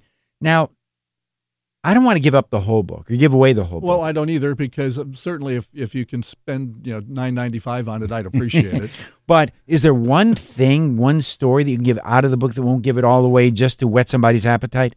Well, yeah. Um, let's uh, let me do the uh, story about uh, how I got the name Chris Warren. Yeah. Okay, because that, that that's a fun one. Um, I was a uh, junior in high school when I found I was going to be on the radio, but I'd already told my girlfriend, who was a, a senior in high school, I was a junior at the time. I already I had been telling her I'm going to be on the radio. I'm going to do it by hook or by crook, and and of course the book talks about how it happens. But um, well before that, she said, "Well, you know, are you going to have an air name? You know, they, you know, his real name isn't Boom Boom Brannigan. You know." I said, "No, it's not. You know, in the phone book as B B Brannigan. You know." And uh, she said, "No, you you have to come up with a, a name." And she says, "And I've been thinking about this." And she said, uh, her name was Robin.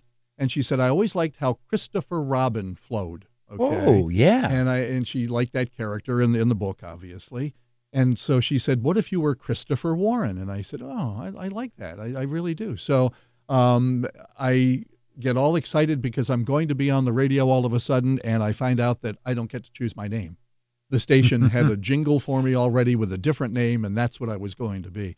So she doesn't realize that I've gone off to college. We broke up. She went off to college. I went off the following year, and I started using the name in college. And she didn't know about that until many years later. So the book goes into how she found out that I was using it and and uh, how we reunited, and uh, you know that sort of thing. But uh, yeah, fun story. No, it is. It's all interesting. Now, you are a local guy. I mean, a lot of people, and I mean, that's the way the business is. A lot of people are from somewhere else, but you've lived here your whole life. Pretty much. Did it especially mean a lot to you to be on the radio where you live, where you born, where you grew up? Well, I will say now, yes. But back when I was in radio full time, that really wasn't a big consideration. I mean, I actually uh, went to work for a friend of mine in Tupelo, Mississippi, uh, once, and uh, and that was as about as far away from here as you can uh, get, especially in 1975. Yeah. And so um, when I was in radio full time, I was ready to go where the the pay would be better, the market would be bigger, and I'd have big, you know, more listeners and, and that sort of thing. And then I met my second wife, and she mentioned that she was born and raised here and had a twin that lived a few miles away and was probably never going to move. So if I was ever thinking about, you know, changing jobs and going to a new market, that maybe I should give it a second thought if I really loved her. You know? And Wow. she and, and I and I did, and we're still together 41 years later. So, you know, What year did you start in radio? uh, 1969. So, how has radio changed since then? Oh gosh. I know. I, I'll, I'll go home and come back three hours later. that's probably what we could do. Um, You know, a lot of folks complain that it's that it's not the challenge that it used to be uh, because when we first started, you and I, you did uh, you were actually a disc jockey. Yeah. You jockeyed discs between two or three different turntables, and they had to be in the right order and come on at the right time. And when you ran uh, your own control board, you know, it was an accomplishment when you were done with your hours on the air and you would sit there and go, that was a nice tight shift, you'd say. You know, I, everything flowed, everything went well. Or you sat there and said, maybe I should have called in sick this morning. I've had that happen a couple of times too. So what's happened now is, and everybody's familiar with the old mouse click, that's pretty much what we're doing in the radio today. It's all in the computer, and we just, you know, click a button or two and talk, and then click another button or two, and something else happens. Nothing like it, it used to be. But we're still trying to make it as exciting and as as uh, as present as we can be because that's what radio is about. It's it's ha- what's happening this moment. So you're so you you are enthusiastic about radio as I am. What do you think of the stories that people like to give?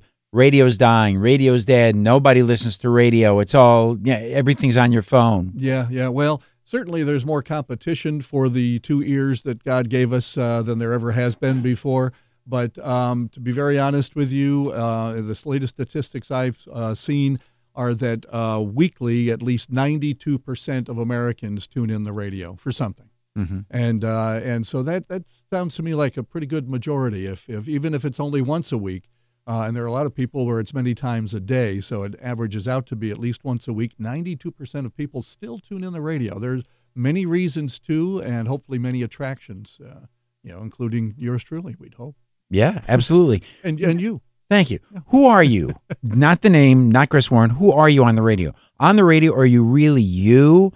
Or is there something on the radio that maybe you change your own personality? Mm, if it's a great question, Mark. If you listen to what I sounded like when I first went on the radio, I was putting on a persona, Hmm. and I was I was acting a little bit, which was fine because I was in drama club in high school and all that stuff. So I, I was acting, and people would say they'd stand in the studio with me, and I'd turn around after a break and turn the microphone off, turn around, and they go, "Where did you go? That wasn't you on the radio just now. That's that's somebody else." But I found out through college and really just a couple of years into my career that um, being yourself is really what people tune in for. So pretty much what you hear is is what you get. I do a lot more preparation these days on the radio and uh, have fun uh, getting ready to do the show than I ever did before. So it's not as much fly by the seat of your pants as it is, you know, knowing what you want to do next. When yeah, again, when we were working together Mhm. at that point in radio, I mean, frankly, we were doing some crazy things on the radio, Oh, like yeah. that we you would never do now. Yeah, exactly. And and it was all live. And I and I don't want to disparage No. the folks um, that um, that have turned it into a little bit more. I don't want to say it's canned, but a lot of what you hear on the radio today is, is not live at that moment. What the smart announcer does today, the smart we really can't call him a disc jockey anymore. So air personality does today. You still have to make it sound like it's at that moment. You still have to sound live. Um, I will often, even though I've pre-recorded the break, um, when I listen back to it, if there's a hiccup in there somewhere or I've made a mistake, you know, I leave it in there. Yep. That that's me. That's how it sounded when I did it. I'm not going to redo it just because I misread a word or said something wrong. We are going to have to break in about 45 minutes, 45, 45 seconds, seconds. 45 seconds. Yeah. Okay. So here's the deal. Um, Warren Garling, W A R R E N, Garling, G A R L I N G, wrote a book called I'll Have to Ask My Mom. It's a great book. It's a really great book. How does somebody, and we're, we're going to do more, but just in case, it's Saturday morning now, in case you have to run out and you have to turn the radio off. You got to rake the lawn, you know. I yeah, understand. that's right. How, how, how can somebody see the book, buy the I, book? I self-published it through Amazon.com, so that's the easiest thing to do. And they can look it up by "I'll have to ask my mom" or by my name, or sometimes you just type in radio, and all sorts of interesting things pop up. So, uh, yeah, thank you for allowing me to to plug it once or twice here. I appreciate it. Sure. And I went out and I bought the book, and it's a really good book. It You're really is. Our guest, and we got a lot more, and we're going to get more into radio. I, everybody's interested in radio, so we'll talk a lot more about that. Some funny stories. Our guest is Warren Garling, who uses the name Chris Warren on the radio. He wrote the book, I'll Have to Ask My Mom. And he also said, I said, What do you want me to say? Author, radio personality, husband, and father. Not necessarily in that order. Not necessarily in that order. And uh, we'll, we've got a lot more with Chris or with Warren coming right up at 88.3 The Saint. This is so much fun. One of my all time best friends for many, many years is my guest, and his name is Warren Garling. And he wrote a book called I'll Have to Ask My Mom A Radio Journey. You were probably, I mean, along with our other friend, John Stanley, Mhm. you probably are, and I guess I'm in there too, one of the longest continuous radio Mhm. personality. Except, does your trip to Mississippi? You know, it, it probably puts a you know it cuts it Asterisk, in half, yeah. you know, or the little asterisk exactly when they put me in the Hall of Fame. Um, but yeah, I've really been in the market, you know, most of my life. Started here, went off to college for a little bit, and then uh, came back here, and then did a, a little side trip for 11 months to uh, uh, Mississippi. But uh, since uh, 1976, I've been uh, on the radio, you know, here steadily. You mentioned John Stanley over at uh, our old haunt WGNA. He's still on there weekly, Yeah. which makes him the longest tenured at any particular station. Right. I mean, we're talking over 45 years he's been on GNA, if Yeah. I'm not mistaken. Or Oh, right, yeah. right around 45 years, yeah. And another story about John. We should tell him we're men- mentioning him. He remember he got the job first because there was a radio. There at that point, as you said, there's a DJ who came in. At that point, you needed a certain kind of a license. We're not going to get into that. Mhm. He comes in for his first show. His name is Luke. His first name is Luke. He br- puts up his license, and he didn't have the little designation that you needed. that you yeah. needed in order to. Oh, So all of a sudden, the program director came in and started saying, "I don't think he's going to be able to stay." Um, Yeah, Hey, Mark, do you know anybody? And John Stanley was on another radio station, which was like a beautiful music radio station called Wish at that point. But Sure, yeah, yeah. anyway, but let's get back to you. Um, I'll have to ask my mom. It's a book. It's a radio journey. It's really funny. And you're Um, probably wondering why it's called I'll Have to Ask My Mom. Yeah, I guess I should explain that part. there you to, go. to- to a point. Uh, again, it's more fun to, to read about it in, in, in order, but um, basically, what it comes down to is that when I was offered my first job in radio, I wasn't driving yet. It wa- I was 16 years old and didn't have a driver's license, didn't even have a permit. And it was going to be a few months before that happened because if you remember the good old days, um, you uh, had a better chance at uh, passing your test if you took driver's ed in high school. Right. And I was signed up for January of my senior year. So here I am in the summer before my senior year, and they want me to come in seven days a week, basically. I was on. Which radio station? Uh, and that was the old WSN Yeah. 1240 in Schenectady. So, bottom line is, when they asked me, I just said, "Well, I'll have to ask my mom," you know. And and and it's funny because when I was writing this book, I did not have that title in my head, and I woke up one morning a few weeks ago, just before I was ready to finish writing it, and for some reason that phrase just popped into my head, and That's I great. said, "There's the title for the book." So. Uh, my mom read it. We were down visiting her in Fort Myers uh, a couple of weeks ago, uh, in Florida, and uh, she was reading the book while I was there. oh, cool. You Did she know, like it? So uh, I, I heard some giggling, so I think uh, I, I think it went over okay. Yeah. And real quick, then we'll ask you again in Sure. about twelve minutes, about ten minutes. How how can somebody buy the book? Um, they can uh, uh, check it out on Amazon.com, which is a Cool. great place to uh, to uh, surf for books. There's Yes, it plenty is. there, so that's the best place to find. So it. there are all kinds of great stories in this book, and I'm going to kind of put you on the spot. What is one story after you finished the book, after you after you submitted it, after it was we have the hard copy here. Um, after all that, did you say I could have put this story in the book, or darn, I wish I had included that? Tell me one of those stories. Okay, well, actually, it, it's uh, uh, what we started out the uh, hour with a few minutes ago. Uh, I don't know why I didn't figure out. Maybe it's because I forgot how you spell your last name. Um, how, how I could pass up the the story about us first meeting and then realizing that we were fans of each other all right. which really, when I think about it, hasn't happened to anybody else in my life. I mean, I've I've listened to a lot of disc jockeys and had a lot of fun with a lot of great personalities, but but to find out, for you to find out who I was, and then for me to find out who you were, because I knew you as Mark Lawrence, and you came in as Mark Kaplan to get this job with us. And I said, uh, and, and for I don't know, maybe over lunch or something one day, you said something. Hmm. I about, remember that. yeah. And I just, I almost fell off the chair. I said, "Oh my God! I used to listen to you every afternoon I remember that. when I I so first came back here from college." I was so honored. you know, yeah, and and so so that's a story that I'd love to tell. I, I I told a lot of my friends who have purchased the book. I said, first of all, if I spelled your name wrong, I'm sorry. And second, and by the way, in the original edition, I don't know if it's in the one you have. I spelled Mickey Mantle's name wrong. Oh I- no! I, know, I know that. And you're, and you know, I mean, you're going to throw the book I'm gonna away cry. now and cry. Um, yeah, I don't know why the editor didn't pick up on that. I had a friend of mine do the editing. I don't know why he missed that or why spell check missed it, but anyway. Um, but what I was um, uh, hoping to do is there. There's now that I've done this and I've had so much fun. Yeah. And, and even in the promotion of it, it's been so much fun catching up with old friends and being interviewed on the radio and in podcasts about it. Um, I, there's going to have to be a sequel of some sort, another memoir. And so I don't want to tell you too many more of these No. stories because I, you know, I hopefully they'll be in the next book. And I'm going to call it something like uh, "To All the Friends I Missed Before." I like that. Um, this is Saint Stories. I'm Mark Kaplan, and our guest is Warren Garling. He wrote a book called "I'll Have to Ask My Mom: A Radio Journey." You may know his uh, voice, and you may saying, be saying, "Warren Garling, who's that?" Well, he uses the name Chris Warren on the radio. So I just want to tell a story, which I told you, and I think you had forgotten about. My first full time job in radio was because of you, because at that point Warren Garling was a news reporter, and Warren Garling got sick. And I'm not going to go into all the machinations, but I was one of the people who substituted for him. And we came, when he came back healthy, there was another opening, and the boss came to me and said, "Hey, basically, you passed the audition. We'll keep you as a news reporter." So you were responsible. If you didn't get mononucleosis, I may have not started. well, there you go. And you even remember what I had. That's Yes, I pretty do. cool. Yeah, yeah. No, I was out of work for a couple of weeks at I remember. least. Yeah, and it was that was just a crazy time. Uh, but uh, I don't even. I, you know, again, here's something I learned when you're writing a book, uh, a memoir about how you remember things. It may not be exactly what happened. It's how you took all this information hmm. and is how how you've recollected it many years later. You know, if I had waited any longer on this, you know, I would have forgotten a lot of the things that did come to my mind while writing this book. But I found out from two different sources, two different people that I write about in the book, well, that's not exactly how I remember it.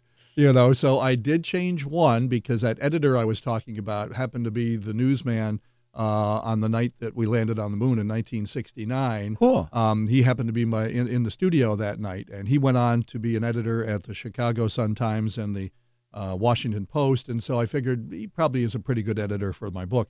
So he did the editing of it, and um, he told me that what I was remembering on July 20th, 1969, was not quite the same that he's remembering. So I did uh, fix that in the book. But after the book was out and published, another friend of mine said, no, that's not exactly how I got fired. And I said, oh man, now I, I feel bad. And he goes, eh, you know, it's it's your memoir, and that's what you remember. You know. So- So I've wanted to be center fielder for the Yankees. I wanted to be play-by-play announcer for the Yankees. Actually, I applied once to be play-by-play announcer for the San Antonio Spurs. That's another long story. but um, I've wanted to be a senator from New York State. At some point, you look back and you say, okay, maybe that won't happen. But you wanted to be in radio. At what point did you realize, you know what? I am good. I am good. I can pull this off. Was there any switch that went on? I, I, I don't think it's happened yet, Mark. I mean, I, I, do my best and I have fun doing it, but uh, I, I really don't look at it that way. I, I guess I figured it out when they kept giving uh, me a paycheck every week, you know, that, hey, I must be doing something right. And I was at one station for 12 years, you know, and it was, you know, and, and that's when, in fact, when I was let go from that station, decided, um, thanks to again my my very bright wife, who said maybe radio isn't you know where you want to be the rest of your life. Um, thank goodness she said that because I got into a real paying job and was able to afford to retire last year. But um, the bottom line is that I, uh, I within weeks of coming off the radio, I knew I had to be back on the radio. Yeah. I knew that it was in me, and there was no way I was going to survive if I couldn't do it even for just a few hours a week. And that's what I've been doing the last thirty plus years.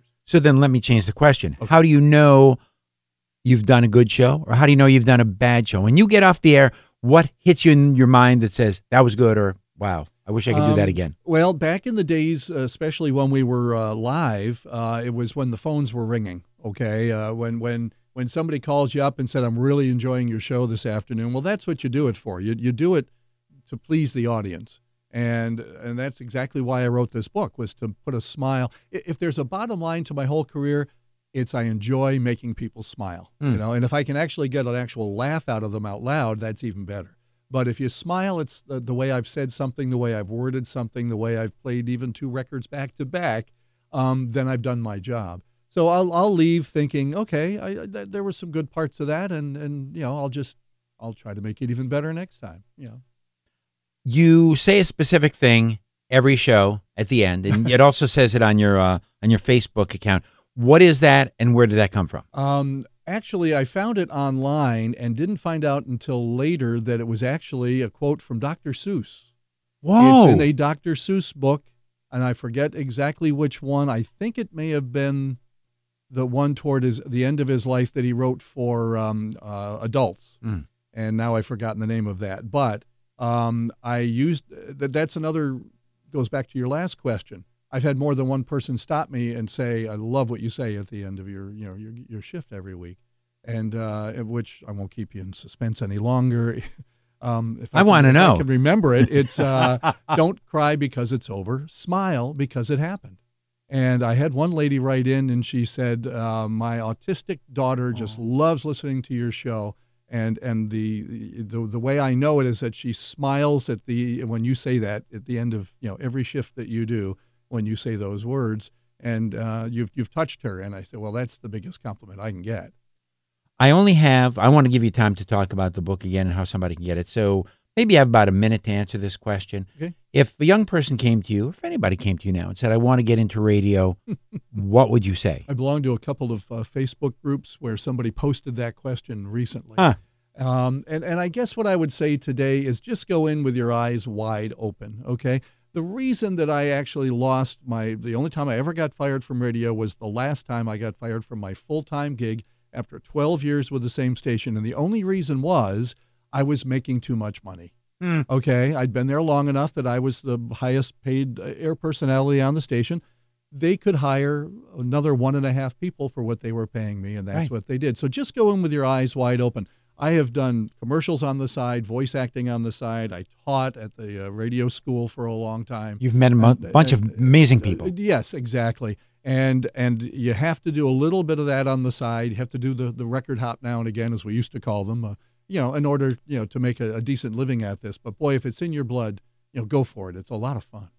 Speaking of a lot of fun, Warren Garling has written a book called I'll Have to Ask My Mom. It's a radio journey. It's really cool. It's a nice read. It's a good read. It's a fun read. Very fast read. It is. so, what if somebody wants to buy it? Uh, you know, if you got a, a couple of bucks and you want to just um, uh, call it up on your Kindle, you can do that for uh, like four or five dollars. And if you want to buy the uh, soft cover version, it's like nine ninety five, and it's at Amazon.com. And if you have any interest in radio, which I think most people do, really, um, it's really worth worth the worth the buy. Go for it. It's called "I'll Have to Ask My Mom." It's by Warren Garling, G A R L I N G, who is one of the nicest people I've ever met and such a good friend.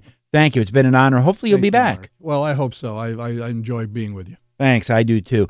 I'm Mark Kaplan. That was Warren Garling, and treat somebody really well and have a really peaceful day.